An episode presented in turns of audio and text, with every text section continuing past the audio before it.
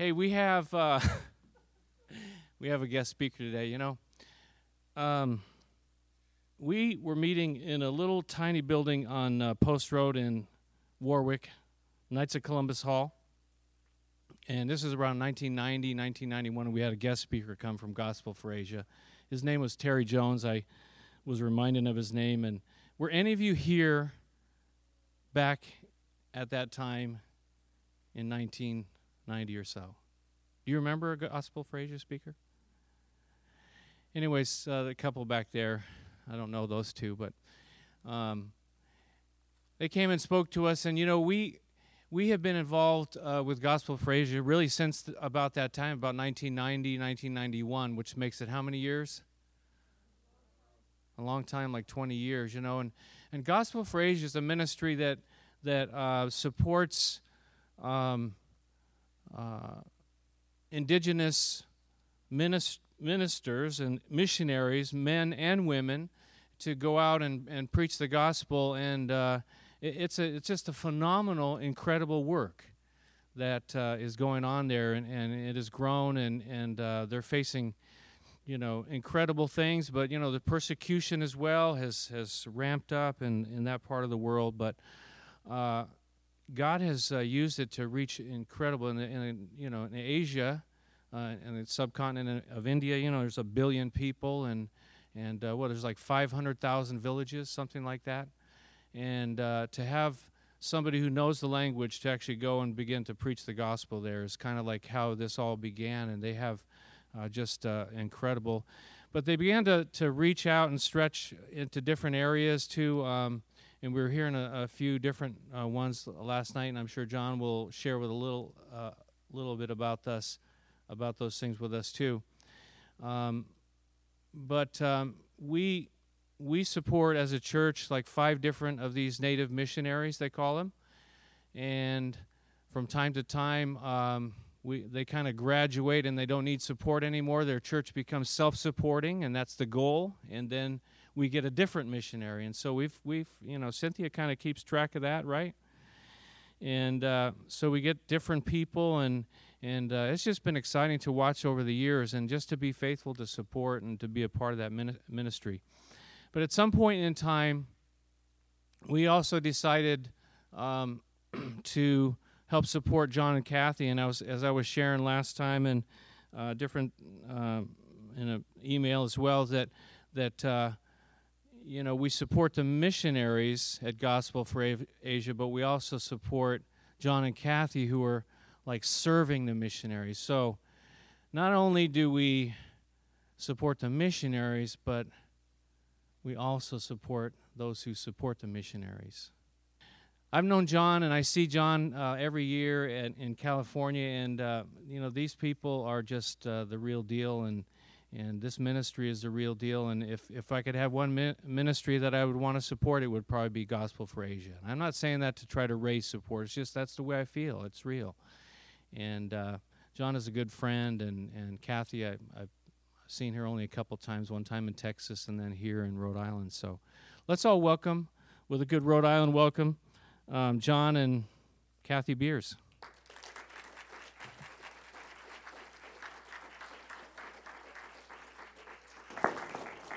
Thank you. So, why did the blonde cross the river? No, no, I just. Oh. Okay. You're the president? Yes, I am. wow. We need to talk right after the service.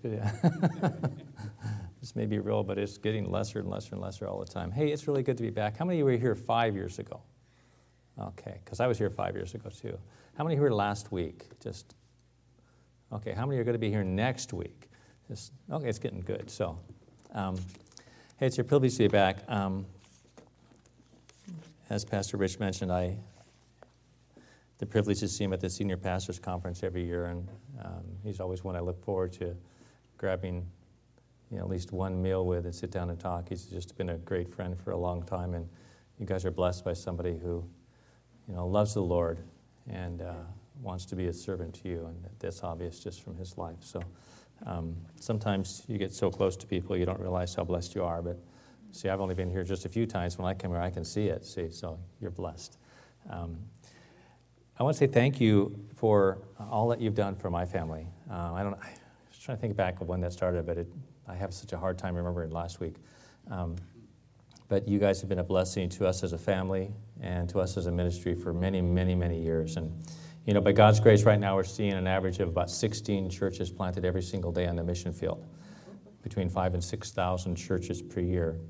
So you have to factor that back to 20 whatever years ago that was and realize the incredible impact that you've had on countries like India and Bhutan and Burma and Bangladesh and all these places. And not until we get to heaven are you really going to understand the impact. But, guys, I guarantee you when we get there, there's going to be a party. And you're going to be thrilled beyond belief when you look at the faces that have had the privilege to know Jesus, uh, that will have the privilege to worship before the Lord for eternity with you. So, on behalf of them, thank you so much. And you know, I do this now well, the last 20 years, about maybe 30 or 35 weekends a year, travel somewhere um, to share. And uh, you know how oftentimes there's just kind of radical folks that, you know, they hear your schedule. And there's been a few times that people have wanted to encourage me and said some things like, you know, you're worse than an infidel because I'm gone so much. And you know, your, your family's all going to be perished because, you know, you're never home and that kind of thing. And honestly, if you knew me, until I came on ministry, I never went anywhere. We, I didn't even go to the men's conferences at our church because I just wanted to stay home and uh, hate to fly and actually just went over three million miles with American Airlines a couple weeks ago. Um, yeah. And if there's ever one person you ever met that shouldn't be standing before you talking, it would be me. I mean, I was so scared to death you know, in high school or college, you know, the speech classes, you go up and you stand there for, you have three minutes, right? So I just stand there until the clock went away. I never said anything. And then I walked away from the puddle on the floor, you know, and then went and sat down. Got an incomplete every. um, so it's really God's sense of humor um, that, that I'm here or have done any of this. And, you know, God doesn't choose the greatest, He chooses the least. And uh, then He gets all the glory. And so I have a picture I want to share with you. Just I mentioned to you about the family. Actually, I have it with me here, but if you want to bring that first one up, um, well, I won't look at here. This is my family. Uh, by God's grace, that you've supported each one of our kids. You know, as they've grown up, um, left high school, have come to us and said that they feel like the Lord would have them serve in the ministry with us. And so, um, I had the privilege to serve the Lord with all four of my girls. And, you know, after each one of them has told us they felt called by God, you know, we began to pray that the Lord would bring them somebody to whom they could be equally yoked. Because, you know, for most people that means another believer. Uh, but for us, because of the calling in our life, we felt that meant somebody that's called to the same ministry. Because just because you look at a guy and think he's really cute, or guys, just because you look at a girl and think she's really cute, that doesn't mean God's call in your life changes. Um, and so, by God's grace, a year ago, September, um, Terry, who's the young lady on that end, uh, she married Julian, who's in our web department. And then last September, Heather, who's on the other side, uh, she married Preston, who's also in our web department. In, in, October, I went to the web department and said, Look, that's pretty much it. Um, you, you, ain't getting any more. Um, and so we had the incredible privilege, all eight of us, to serve the Lord together at Gospel for And it's just an incredible privilege.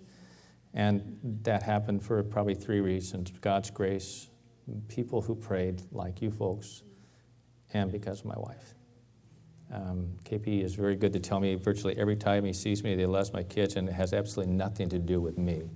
Um, and so I just want to say thank you um, for your prayers. And again, I don't know what it's going to be like, but I know that when we get to heaven, we're going to rejoice over the lives that have been changed through your giving, uh, through your prayers. And so just want to say thank you from the bottom of our heart. Now, some of you might not know a lot about the ministry of Gospel for Asia. I won't make you raise your hands. I had you raise your hands for everything else. But if you'll go to the next slide, basically, we have one thought in our mind day and night, and that's to plant local churches and see the Great Commission fulfilled. And so, you know, originally when we started this 20 whatever years ago, the first time Pastor Rich had Terry and we did one thing. We trained up native missionaries, national missionaries. We sent them to the village. We told them to dig the grave on the outskirts of town. If they had to die to reach that village with the gospel, to give their lives, wait for us in heaven is a better place. And through their lives, there's been incredible things happening. And recently, in the last five or six years, the Lord's opened other doors for us. And the national missionaries are still the foundations, but today we have Bible colleges to produce national missionaries. We have a Bible society to, to produce Bible and literature, because that's what missionaries need. We have a radio network, about 113 language broadcasts. Uh, we got 1.8 million letters last year from people responding to the broadcast, asking for more information, testifying of salvation, healing, asking for Bibles. Uh, recently, about six months ago, we started the first Christian TV broadcast that I know of ever originated from within India. And already we're seeing just incredible fruit. And so as you go around, you know, with this tsunami in 94, God opened a door for us to begin to minister to downtrodden people in just incredible circumstances like floods and earthquakes and all that. And it's amazing because at those moments in time, uh, these people are open to hope. They're desperate for hope, and we have the incredible privilege of sharing the hope that they can find in Jesus. And, but we do every one of these things with one thought in our mind that a local church will be established because that's where disciples are made. And we're called to make disciples, you know, the Great Commission. As you work around Jesus Wells, um, Bridge Hope, I'll tell you about today, our women's ministry, we have a Christmas catalog, all these things that you know, we're able to do for one purpose to open the doors to the gospel, to bring people into the kingdom. And so sometimes we confuse people. They see us doing all these different things. If you've been around us for a while, and you know, what are you guys all about? We're about one thing. We're about planting churches and making disciples. And every one of these ways is just another way to accomplish it. So it's like you use little different bait for different kinds of fish, but the end result is you want to pull them all in the boat. And so that's really what we're about. And so you can take that down, but just thought maybe that would help as a little background to understand, you know, um, God's just done some amazing stuff, and we're just seeing incredible fruit. So um, we now have, uh, you know, 16,500 national missionaries. Um, we have now 67 major Bible colleges. It's about 8,000 uh, students studying this year, and it's a little different than high school or college here. It's 18 hours a day, seven days a week for three years. At the time of graduation, they tell them to go to the village they've chosen, to dig their grave literally on the outskirts of town. If they have to die to reach that village with the gospel, to give their lives, wait for us in heaven, it's a better place. And we don't say that flippantly because we lose a half a dozen brothers nearly every year. They'll either be martyred or they'll lose their life to you know, disease or whatever. But they know that blood was the price that Jesus Christ had to pay for our salvation, right? And the servant's no greater than the master, so they're willing to pay that price.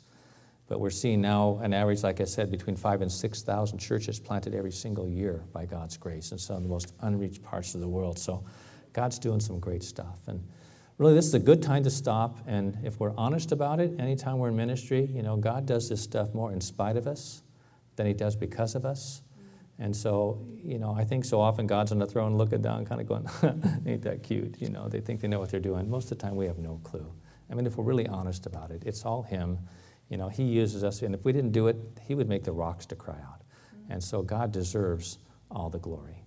And so that's a little background. Our home office is in Dallas. We have about 130 people there now. Um, and they live with one passion, one all consuming passion. That's that all of Asia might have a chance to hear the name Jesus. When they wake up in the morning, that's what they're thinking about, and they go to bed at night, that's what they're thinking about. And so um, that's just a little background. But if I have, let me have you turn to your Bible to 2 Timothy chapter 2, if you would. You know, there's a passage here, I would love to stand up here and tell you that I know everything there is about it. I'm walking it out in my life, and man, I can just testify from the fact that I've got this down. Um, Pastor Rich asked me not to be lying up here too much today, so I can't do that. But I hope I'm learning. And the Lord's been challenging me what it means. And um, I just want to share this with you. Um, so let's look at um, 2 Timothy chapter 2, verse 1. Now, a few years ago, I bought kind of a cheap Bible, and uh, for some reason, the words are getting fuzzier now. It must be just wearing out. I don't know. But um, we'll just stand back a ways and get everybody to focus because I don't have my glasses. Okay, this is you then, my son. Wow, that was impressive. Yeah, I know. That's pretty. Let's do that again. You then, my son, be strong in the grace that is in Christ Jesus. Stop. Everybody, look up here for a second.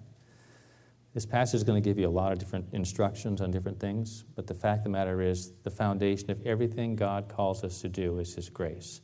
And He will always give you the grace necessary to walk out the things He asks you to do. His grace is always sufficient. Hence the beginning. You then, my son, be strong in the grace that is in Christ Jesus. Continue on. The things you've heard me say in the presence of many witnesses, entrust to reliable men who will also be qualified to teach others. Endure hardship with us like a good soldier of Christ Jesus. No one serving as a soldier gets involved in civilian affairs as he wants to please his commanding officer. Similarly, if anyone competes as an athlete, he does not receive the victor's crown unless he competes according to the rules.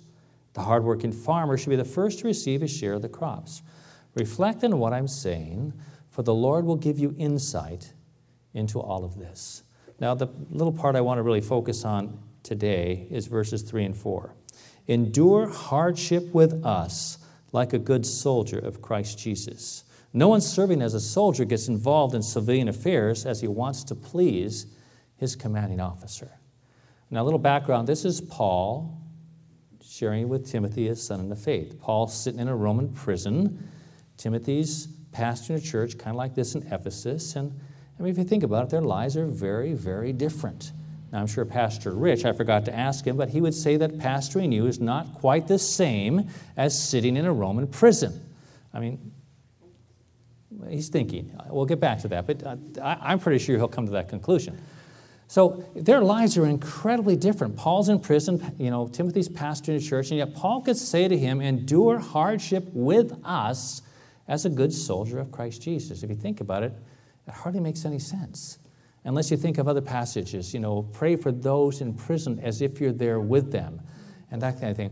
You know, if you look at this, what Paul's really saying, boil it down, Paul's really saying to Timothy is Timothy, I want you to make a decision to live your life, you know, as if you're here with me and endure hardship with us. Make a life to make a choice to take on our hardship and live your life almost, you know, as if you're here with us. And, and do this as a good soldier of Christ Jesus. And you know, I grew up in a military family, but I can't tell you that I really know what it means to be a soldier. But I'm trying to learn.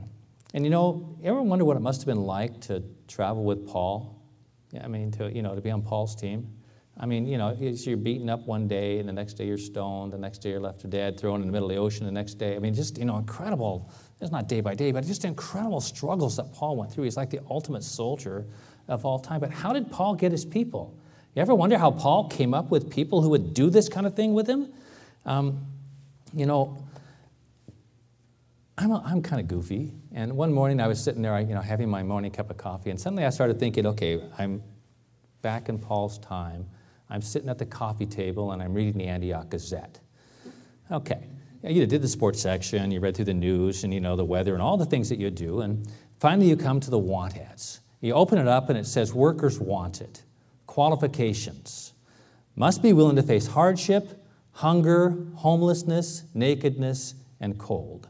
Must be willing to endure low pay or no pay, dangers, shipwreck, beatings, prison, and likely even death.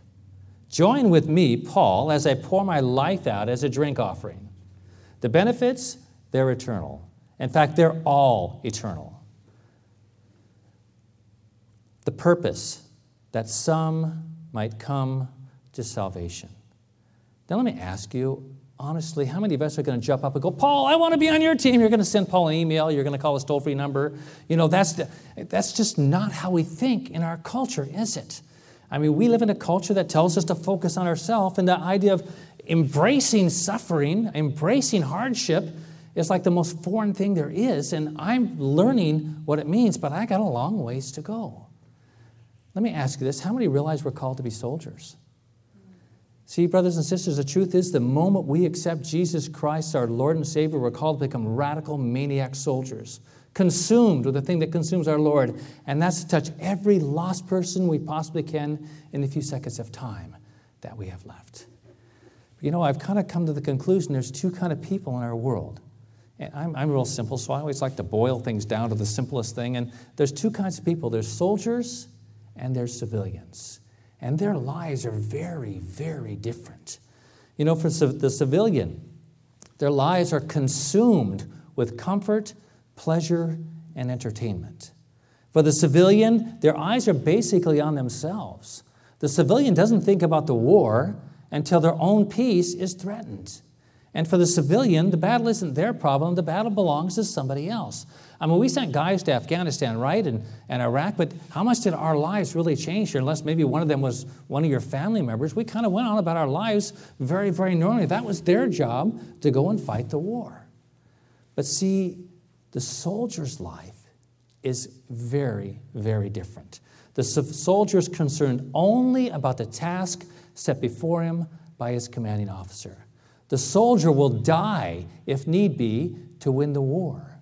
For the soldier, they're disciplined and focused on winning the battle. Now, I've watched a lot of war movies throughout my life, and you know, I was thinking back one day, and thought, you know, bombs are flying. Think of the Parts of Sieg. You know, everybody's shooting. You never see the guy jump behind the logs and go, you know, I wonder how the Cowboys are doing today. I wonder if they're up in the third quarter. You know, because that's really important as a playoff game. No, they have one thought in their mind. They got, well, maybe two. They got to keep their heads down and stay alive, and they got to defeat the enemy. They're focused. There's only one thing they think about, and that's winning the war. So the soldier is always focused on the battle. And for the soldier, the battle is very, very personal. It's his concern, it's not somebody else's problem.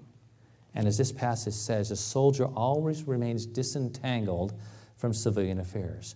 Basically, a soldier's life is not his own. He goes where the commanding officer tells him. He only goes where the commanding officer tells him to go. He does what he's told. He only does what he's told. The resources he has, you know, I grew up in a military town, and, you know, I don't ever remember going downtown and, and having a bunch of, you know, military guys run through town shooting off their M16s. No, I bet the Army thinks they should, have, they should use those things for the war, you know, use it for the battle. The resources God gives us, He always intends us, or the, that the commanding officer gives us, He always intends to be used for the battle. Well, how many of you realize we're in a war? See, I'm not talking about Afghanistan, I'm not talking about Iraq. I'm talking about a war that means the eternal destiny of one half the world's population. The reality today, depending on whose numbers in the missions world you believe in, sometimes some of the numbers are kind of goofy, but worst case scenario, boil it all down, worst case scenario, some 3 billion people, nearly one half the world's population, are unreached with the gospel.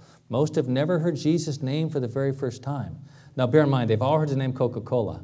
They're still waiting to hear the name Jesus. If you go to India, Pastor Rich mentioned this, there's still, it said, nearly 500,000 villages where never in history has a Christian walked into that village with the good news of Jesus Christ. And tragically, brothers and sisters, today in South Asia, some 80,000 people will plunge into hell without ever having had the privilege we just had. They don't know that Jesus ever walked on the face of the earth. My friends, we're in a war. And it's a war that means the eternal destiny of one half the world's population. And you know, if I could help you understand their lives, you know, the people of Asia, uh, India, for instance, a country of 1.2 billion people, uh, they, you know, 80% Hindu. The Hindus believe in the caste system. Are you familiar with at least the term the caste system? Basically, you know, top 8 or 10% kind of run the country, and you work your way down the different levels. You get to the servants, the bottom of the bottom of the bottom. They're the slaves, they're the untouchables, or the Dalits. These are people who live their lives the worst kind of slavery, the worst kind of devastation you can imagine. They're not considered to be human beings in their culture, they're considered less valuable than dogs and cats. What you have to understand is there's some 300 million untouchables or Dalits in the nation of India to live their lives the worst kind of devastation you could imagine. And you know, Ladies, you need to praise God every single day that you had the privilege to be born or live in a country like America. In John chapter 4, Jesus would walk half a day to talk to the woman at the well. Why? Because Jesus values women. The rest of the world doesn't. They're possessions or less. I've been doing some research because we're getting ready to do a documentary on the plight of women. And I've been in ministry 20 years. I've now, I've been to India, I don't know how many times. And, but I was shocked at some of the stuff that I read. And the best way to explain it to you, ladies, imagine a little tiny baby. Now, our oldest daughter, Terry, just announced that she's pregnant and we're going to be grandparents. So imagine you're that little tiny baby in your mama's womb. When your mommy finds out that you're a little girl, they're going to abort you most likely. assuming you, and maybe that doesn't shock you because we have abortion in this country, unfortunately, but if, the, if you have the privilege to survive that and be born, most likely your parents are going to kill you. Just read a story of a woman. She had twins, a little boy and a little girl. They rejoiced over the little boy. They had a little party. The girl, they took her up in a second story level of their house and threw her off into the street to watch her die. Why? Because she has no value. It's just another mouth to feed assuming you can survive that and you grow into a young woman, there's hundreds of thousands of young women every year who are sold off into the sex slave industry in, in Asia, where most likely they're going to be until they die of AIDS. Okay, you survive that and you get married. Every year, there's over 8,000 confirmed cases of bride burning in the nation of India. What it means is that the parents don't pay enough dowry, so the new husband basically douses his new wife with kerosene and burns her to death. Literally one every hour, and those are only the confirmed cases. It's said that there's hundreds of thousands, maybe even greater than that.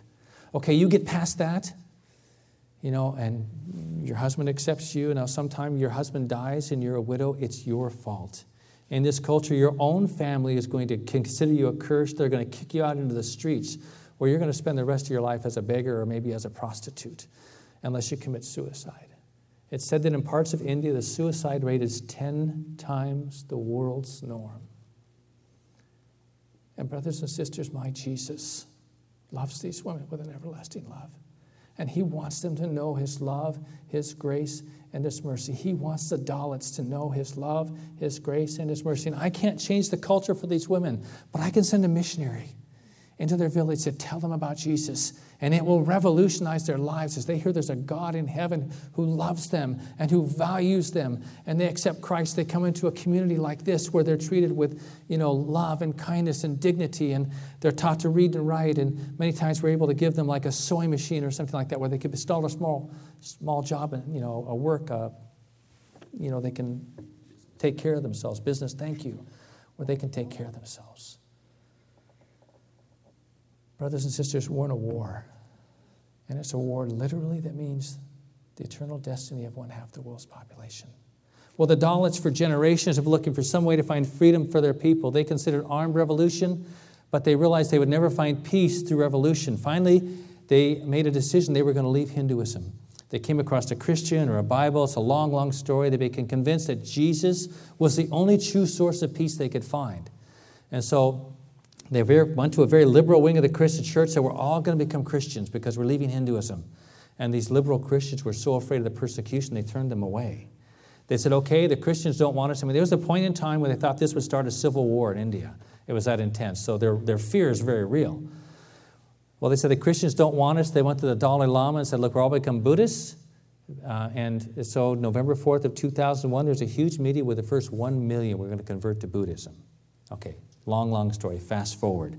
KP Yohannan, who's our president founder, he found out about these people. He began to approach them, began to open their hearts to us. Pretty soon, all they're talking about is Jesus. They're absolutely convinced that Jesus is the only true source of peace they can find, and they make a decision that basically they're all going to follow Jesus. Now, we still got to do all the work of talking to them individually and all that, but as a group, they're thinking, man, Jesus is the only answer. They're so convinced, they went to the next group up in the caste system called the other backward castes and said, you should do the same thing, and they have, and there's 700, uh, 400 million of them. Now, the numbers are staggering. We're talking about two groups of people, some 700 million people. You know, one out of nine people on planet Earth who are totally wide open to the gospel. All we have to do is go and tell them. My friends, it's the single greatest opportunity, literally, in the history of the world. We're talking about a group of people equivalent to the combined population of North America and Europe. Right now, they're wide open to the gospel. What more could we ever ask for? There has never been an opportunity like this, literally, in the history of the world. Well, as we're reaching out to these people, Brother KP, he came across a, one man who was in his office. He's the head of the Banjara clan. He represents about 62 million people. Again, the numbers are staggering. But he's, he's 85 years old. He's in KP's office weeping. He said, Look, we're slaves to the upper caste. We have no hope. We have no future. They're like 90, 95% illiterate. He said, We want to follow your Jesus, but we didn't even know how to read the book that you talk about. Would you please start some schools to teach our kids to read and write so they could teach us to follow your Jesus? And Honestly, at that moment in time, that's not the kind of thing that we did. We did one thing. We raised up missionaries. We sent them to the villages. We told them to live or die to preach, you know, but plant a church. And the idea of taking care of these kids long term was incredibly foreign to us. In fact, KP, be really honest, he'd say God had to bring us to a point of repentance because we were missing a part of God's heart for these people. And so we wanted to reach out to them. We started about a dozen little primary schools. And these little primary schools became evangelism factories. All the little kids gave their lives to Jesus, and the parents are coming to us saying, Who's this Jesus you're talking about? And everywhere there was a little school, a church was planted. And we were just shocked. Again, as I mentioned, most of the time we have no clue. But fortunately, God knows what He's doing. Well, it wasn't long after that, and uh, I might have shared this here before, but it wasn't long after that that KP had a dream. Now, he'd be the first to say that he's not a great dreamer. He's your basic hamburger and french fry kind of guy. But he had this amazing dream one night. He's late, you know, late at night he's asleep, which, okay, that's where you have dreams. I'll get there. Forgive me for a second here. But, you know, he's looking out at millions of acres of the most incredible harvest field he'd ever seen. And he realized immediately it was like the final harvest, you know, that scripture alludes to. And he got so excited. He started running toward this harvest field, jumping down, saying, Lord, it's all ours. We got it. It's all ours. It's all going to be brought in. And suddenly he came to a cliff like right here, between where he, stood on this cliff and his harvest field was a river that was so wide, you know, you could never build a bridge across it, so fast, so deep, you could never swim across it. And he began to despair. He said, Lord, you know, the, mon- the, the, the harvest is ripe, but the, the monsoons are coming. The whole thing's going to be destroyed. God, what do we do? What do we do? And as he's crying out to God in this dream, suddenly this bridge began to appear, untouched by human hands, right where he stood, built itself all the way to the other side of the river. He knew it had to be the hand of God.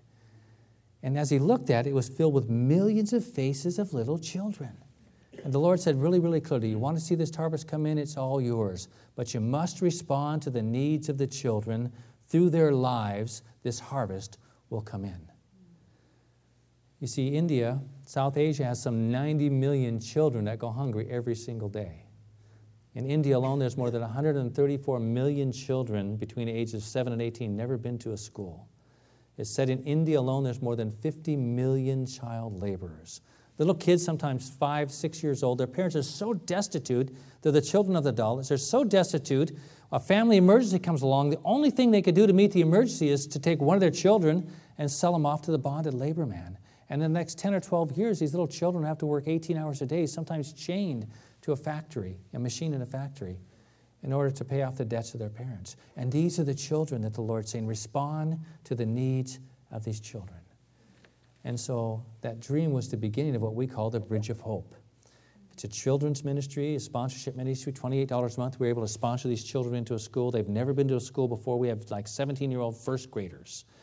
And then after school, we take them for four hours and we teach them from the Word of God. We teach them Bible stories and scripture passages and memorizing things. It's so cool. You know, they get medical attention and hot meal, probably the only hot meal they get in that entire day. And then we send them home to tell their parents. And God has been doing some amazing things. You know, one little girl, she's seven years old, she's responsible for 13 of her family members coming to Christ. There's a one Bridge of Hope center, and these centers have between uh, 75 and 200 children. Most of the time, they're about 150. One Bridge Hope Center, they baptized 500 adults in the first few months of the school year. It's been absolutely amazing to see what God is doing and to share with you what the change in these children's lives. Um, there's one of our centers by Calcutta on the east side of India in the state of West Bengal. And in these Bridge Hope centers, the leaders are always looking to connect the children to Jesus. Now, they're so desperately poor, every day there's sick, the kids that come that are sick. And so every day they're taking opportunity to gather the children, lay hands on them, and pray for them. And God, in His mercy, touches these little children in an amazing way. And there's a group of young eight year olds, a little boy there, uh, kind of the leader of the group. He looked at it and said, You know, this doesn't look that hard. I think I can do that. And so the little group of eight of them began to pray for all their little friends every day that were sick. And the Lord began to move through their lives and began to heal them. And their faith just grew and grew and grew. They heard about a young man in the community who had a brain tumor, and they asked if they could go pray for him.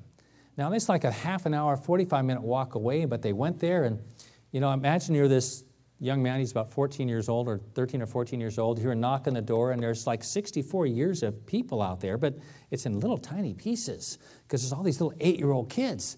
And so he comes in and he sits down, and you've got, now you've got 16 hands all over your body as they're laying hands on him, fervently crying out to God. And nothing happened. Well, they went back for four more days. On the fifth day, the Lord healed this young man. We actually have pictures of the CAT scan before and after showing that the brain tumor is gone. Well, everybody in the community heard about it, and now everybody comes to the Bridge Hope Center. Whoever's sick in the community comes to the Bridge of Hope Center to ask these little eight year old kids to pray for them. And they're praying for Hindus, they're praying for Muslims and Jains and all these different people. And the amazing thing, I sent to our videographer to, to cover this story because it's such a cool story. And, and uh, the first video we got back showed them every day at lunchtime, they go outside the Bridge of Hope Center and sit, sit in a big circle by the street. Now there's about 15 or 20 of them. And every person that walks by, they ask if they could pray for them. And you see these men and women sit down, these little kids gather around them, and God ministers these people in an amazing way. This thing has now spread to three different villages by God's grace. The cool thing, until a couple months before this, these little kids, these little kids had never heard the name Jesus. God radically changes their lives. And it's been amazing to see all that God has done. You know, there's so many areas, our missionaries, when they go there, they get beaten up and, you know, they'll go back and back and back, but eventually, oftentimes, they, they finally the Lord will speak to their heart and say, this isn't working. They'll take some time to fast and pray and, and, you know, ask the Lord for wisdom. Well, a couple of our brothers were doing this, and the Lord told them to go to different villages, you know, and start a Bridge of Hope Center. So this one missionary, he approached eight different villages. In the first seven villages, they tore up his stuff, they kicked him out, they beat him up. Finally, the eighth village, I mean, really persevered. The eighth village, the leader said, Yeah, let's do this thing. And so they started the Bridge of Hope Center in that village. And a couple months later, about three months later, I think, it's late one night, there's a knock at the door, and he opens the door, and here's the leader of the seven villages, the ones that, all, that they beat him up. I mean, put yourself in his place, like, you know, come in? I mean, tea? You know, what, what are they thinking, right? And they walked in, they were pretty sheepish actually, and they said, You know, we've been watching this village, and we realized that your God is taking this village forward. Mm-hmm. Our gods are taking our villages backwards. Would you please come to our village and start a Bridge Hope Center now? And the Lord spoke to his heart to say no, because they weren't ready yet. And a couple weeks later, because he said, Look, if I start a Bridge Hope Center, we're going to be teaching from the Word of God. We're going to teach them about Jesus. And they didn't want that yet. So two weeks later, they came back, another knock at the door, and they said, Please come. And so they started seven Bridge of Hope Centers in those, thing, in those villages. Within a short time, we had 11 churches planted in those villages and the villages around them. It's been absolutely amazing to see what God has done. My friends, it's harvest time right now it has never been harvest time, literally in the history of the world. And God is moving. And you know, I want to show that video in about a minute if we could get that ready. I have a little video I want to show you. I could try to tell you stories all day long to help you understand the reality of this thing, but I think this little video will do a far better job than I ever could. So it's about three minutes long, and then I'll come back and finish up. So if you want to bring that video up, now would be a great time. Thanks.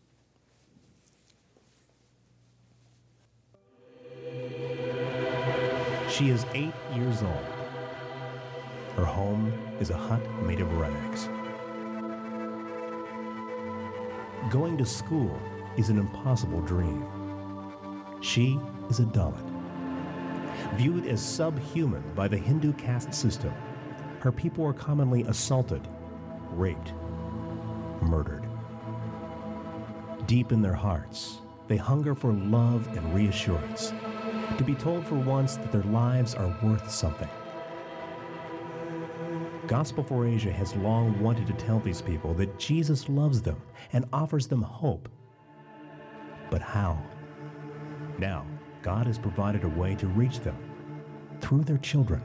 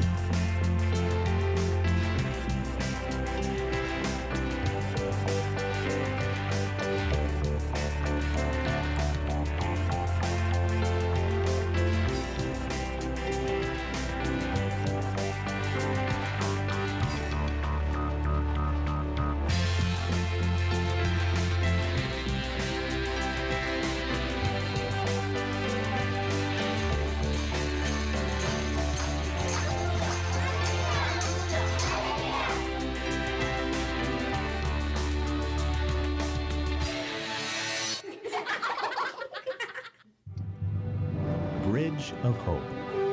You can help build this Bridge of Hope by sponsoring a child today.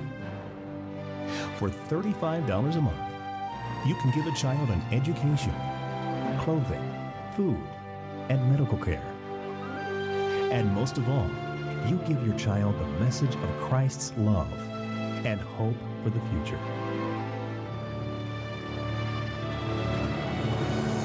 Sponsor your Bridge of Hope child today, simply fill out this card and bring it to the GFA table. You'll receive a picture and information about the child you'll be helping.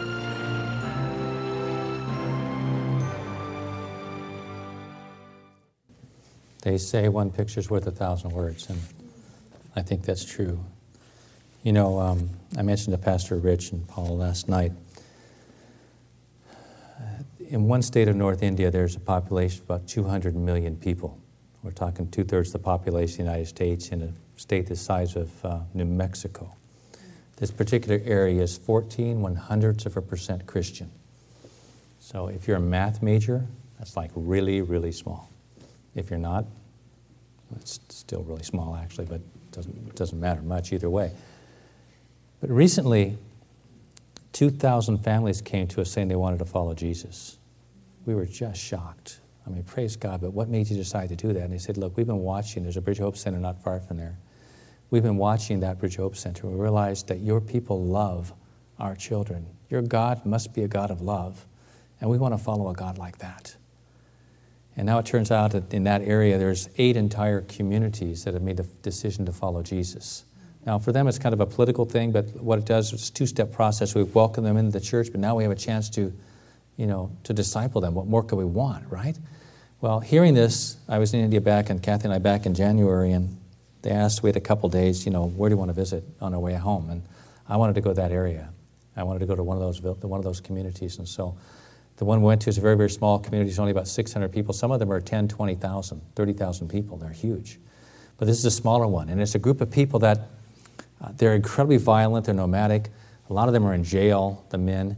And it turns out that the entire village has given their lives to Christ. About 600 people. Uh, that the weekend before we were there, they baptized the last 25. Even the men in jail have given their lives to Christ. Every house, nearly every house had a cross on it. They've all taken Bible names. I thought, wow, how incredible. Think about an entire town. Well, it turns out it's all because of a Bridge of Hope Center being planted nearby. Well, they had a little church service. It was like Tuesday afternoon at 2 o'clock, which, you know, it's not the prime time for church, you know. But uh, I don't know, there was probably 75 or, and the place was packed out, mostly with women and children, and all the men were out in the fields. And so they make us sit up front and look out. You're kind of the honored guest, which is a little bit awkward, but gives you a good viewpoint. So I was watching, and and I realized there's a man over in the corner. He's an older man. He didn't seem to fit in. He, he wasn't opposed, but he wasn't entering in. The worship is just thunderous because Jesus has so transformed their lives. And afterwards, he came to the pastor, the missionary, and said, You know, I walked 10 kilometers a day to come meet you because I heard you were going to be here. Because I'm the leader of the vill- a village about 10 kilometers away, and I came here to ask you if you would please do the same thing in my village. I thought, how cool to be there and see this, what he's talking about as a church. And then he said, But wait, I, wait a minute, I have five more villages right next to ours who want the same thing. My friends, it's harvest time right now. Like it's literally never been harvest time in the history of the world, and God is moving. But you know, harvest time is a fixed time. You can't harvest the crop before it's ripe. You wait too long, it rots in the vine. Harvest time is a time if you're a farmer. It's 24 hours a day, seven days a week, with this one crazy thought: I got to get the harvest in before it's you know it's lost, right? Well, that's where we are today. It's harvest time. And you're probably thinking to yourself, John, you seem kind of confused, and you know that's fair. I spend most of my time there. Um, you know, you're talking about this whole soldier thing, and then now you're talking about all these kids. What in the world are you thinking about? I think that's fair. um, but you know, Guys, there's every war has a battle. It's kind of a pivotal battle. It's maybe a little too strong of an illustration, but let me use it anyway. You win this battle, you win the war. That's very much like where we are today. We have 700 million people. One out of nine people on planet Earth right now, they're wide open to the gospel. All we got to do is go and tell them, All we have to do is send some workers out there to tell them about Jesus Christ. If there has ever been a time for the church in the West to stand up and live their lives as soldiers, I'm including myself in this, the Lord's challenged me. Is there ever a time for me to live my life as a soldier? That time is right now. How long do we have? I don't know. When does the, the harvest rot on the vine? I don't know. But I know this they're wide open now, and they're coming to Christ in huge numbers, but it's just a drop in the bucket compared to the potential. Leaders in India were talking about the potential of 100 million people coming to Christ. Can you imagine? We get to eternity, we look at it 100 million people. That we would have the privilege to help tell about Jesus. Guys, I can't think of a greater privilege. And you know what it means is I need to live my life as a soldier right now to make a decision to enter into their suffering, which I think what Paul was really telling Timothy make a decision to enter into our suffering. And you know something? That's where we are today. And I don't know that there's ever, ever been a time like this. So I want to just ask you you know, many of you have you know, stood behind us for many years, and we're so grateful. This has nothing to do with that exactly, but I'm just so grateful. But I want to challenge you too. I want to say thank you for all you've done, but I also want to challenge you. We have a few seconds of time left. Let's do all that we can in the few seconds that we have left to touch every lost person possible because that's the heart of our Jesus. Make it simple, brothers and sisters. There's only two things here worth living for knowing the Lord Jesus Christ as intimately as you possibly can, and embracing every lost person you possibly can and taking them into eternity with you. Everything else here is going to burn. Peter says this is all going to burn. And when all of this is going to burn, what kind of people ought you to be? We ought to live holy and godly lives looking forward to the day of God and to speed its coming. I think that applies today. The Lord's challenging me what it means to be a soldier. And so I need to wrap this up real quick, and uh, I just have two or three practical suggestions that I'd like to give you. And I, the message is much greater than the messenger. I struggle with these things every single day. I know I will as long as I'm clothed in this flesh. And if you don't believe me, you can talk to Kathy. You know, she'll tell you that, you know, my limitations are virtually unlimited. Um, but just as a brother in Christ, first of all, please get a world map. Put it up in a prominent place in your home. Now, one of my friends told me the first time he heard that, he realized for him that it had to be in front of the TV or the refrigerator, whatever.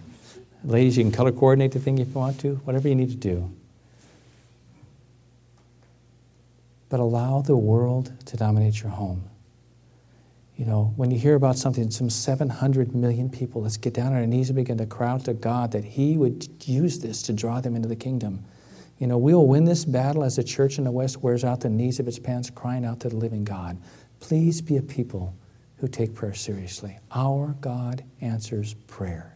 Secondly, when you go home today, take an inventory of your life. Look at the things that consumes your time, your emotions, your energies, your resources. Ask yourself a simple question. What do these things mean for eternity? Today, when 80,000 people will plunge into hell, what am I living my life for? And guys, I'm not here to put you on some kind of a guilt trip. And Jesus isn't going to beat you over the head with a stick. He's a gracious, merciful God. But the first time I did this, I realized it was the most humbling thing I've ever done. I realized that 99% of the things I live for were for me. The other 1% I threw out there when you were looking just to convince you how spiritual I was. You know, ask the Lord how you can simplify your life. Why? So the world can hear the name Jesus. You know, I could tell you whole stories, uh, stories of whole villages that have come to Christ because of a gospel tract. Cost less than two cents. You know, less than we spend for a stick of chewing gum. Why simplify our lives? So the world can hear the name Jesus. And my friends, there's no rules to this thing. You can't look at my life or Pastor Rich or your neighbor. Just ask the Lord to speak to you through His Holy Spirit and then simply be obedient. But you know, the truth is, we could reach the nations in this generation if the church in America would stop buying cable TV. Now, I'm not saying you have to do that, and although it's not that good. Anyway, this, that's a different topic. We'll not go there right now, but just ask the Lord what He would have you to do. And then finally, if you feel like the Lord would give you the grace today, and you would like to link your life with one or more of these children, let me just explain how it works. There's no obligation whatsoever. I know many of you already do, but I wouldn't want to miss the opportunity to give you an incredible privilege. So let me just explain how it works. Um, it takes $35 a month to, to, support one of these children. Um, I could blow $35 in a month's time on candy bars or coffee or Coke or Pepsi, you know, depending on what side of that huge battle you're on there. But, you know, or I can see my lifestyle change a little bit and see a whole group of people come to know my Lord.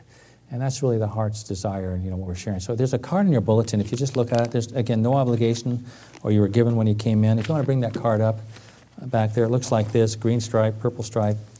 Again, no obligation, but let me just explain how, how it works. Is yes, I want to help a child of Asia.